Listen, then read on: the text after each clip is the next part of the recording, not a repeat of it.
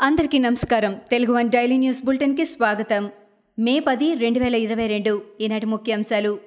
శ్రీలంక ప్రధాని మహింద రాజపక్సే తన పదవికి రాజీనామా చేశారు. ప్రతిపక్షాలు ప్రజలు నిరసనలతో ఆయన గద్దె దిగాల్సి వచ్చింది. ఈ మేరకు సోమవారం ఆయన రాజీనామా ప్రకటన చేసినట్లు స్థానిక మీడియా వర్గాలు వెల్లడించాయి. ఆర్థిక సంక్షోభంలో చిక్కుకున్న శ్రీలంకలో రాజపక్స కుటుంబం రాజీనామా చేయాలని డిమాండ్ చేస్తున్న నిరసనకారులపై ప్రభుత్వ మద్దతుదారులు దాడులకు దిగడంతో సోమవారం స్థానిక పరిస్థితులు హింసాత్మకంగా మారాయి. దీంతో దేశవ్యాప్తంగా నిరవధిక కర్ఫ్యూ విధించారు.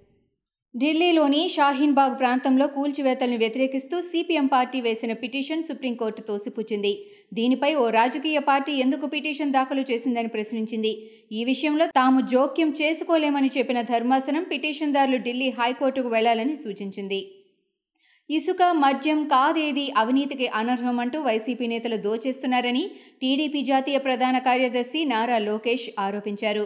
పులివెందులలో కన్స్ట్రక్షన్ కంపెనీ ప్రతినిధులను ప్రతినిధులను వైసీపీ నేతలు వైఎస్ కొండారెడ్డి బెదిరించారని ఆ సంస్థ ప్రతినిధుల నుంచి డబ్బు గుంజబోయారని అన్నారు. సీఎం జగన్ సొంత నియోజకవర్గంలోని ఇంత దారుణమైన పరిస్థిత అని ఆయన నిలదీశారు. మల్టీనేషనల్ కంపెనీలకు హైదరాబాద్ కేంద్రంగా ఉందని ఐటీ పరిశ్రమల శాఖ మంత్రి కేటీఆర్ పేర్కొన్నారు.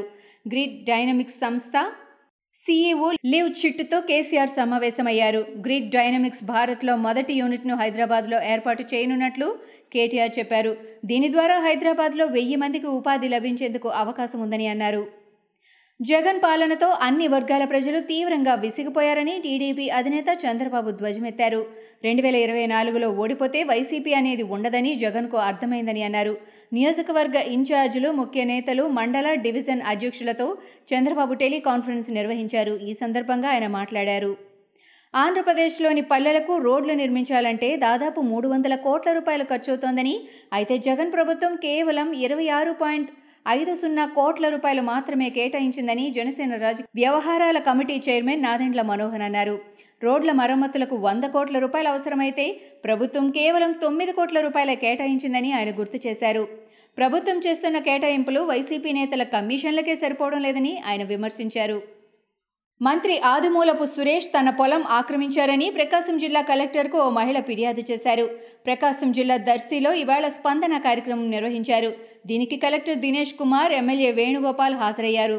ఈ సందర్భంగా మార్కాపురం మండలం దరిమడుగుకు చెందిన రంగలక్ష్మమ్మ కలెక్టర్ ఎదుట తన ఆవేదన వ్యక్తం చేశారు.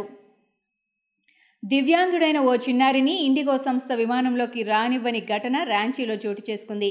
చిన్నారి బాగా భయపడుతూ ఉండటంతో అతని ప్రయాణానికి నిరాకరించినట్లు విమానయాన సంస్థ తెలిపింది. అయితే ఇది కాస్త సోషల్ మీడియాలో వైరల్ కావడంతో ఇండిగోపై విమర్శలు వెల్లువెత్తాయి. తాజాగా కేంద్ర పౌర విమానయాన శాఖ మంత్రి జ్యోతిరాదిత్య సింధ్యా కూడా దీనిపై తీవ్ర ఆగ్రహం వ్యక్తం చేశారు.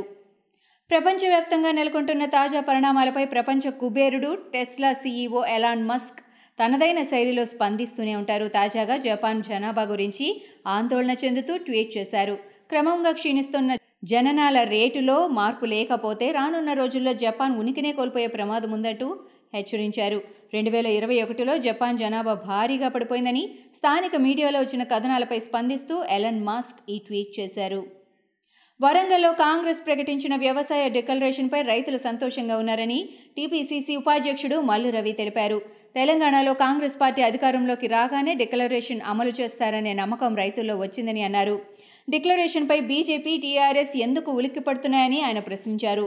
రాహుల్ గాంధీ వరంగల్ సభలో రైతులకు భరోసా కలిగిస్తే మంత్రి కేటీఆర్ ఎందుకు విమర్శిస్తున్నారని ఆయన నిలదీశారు.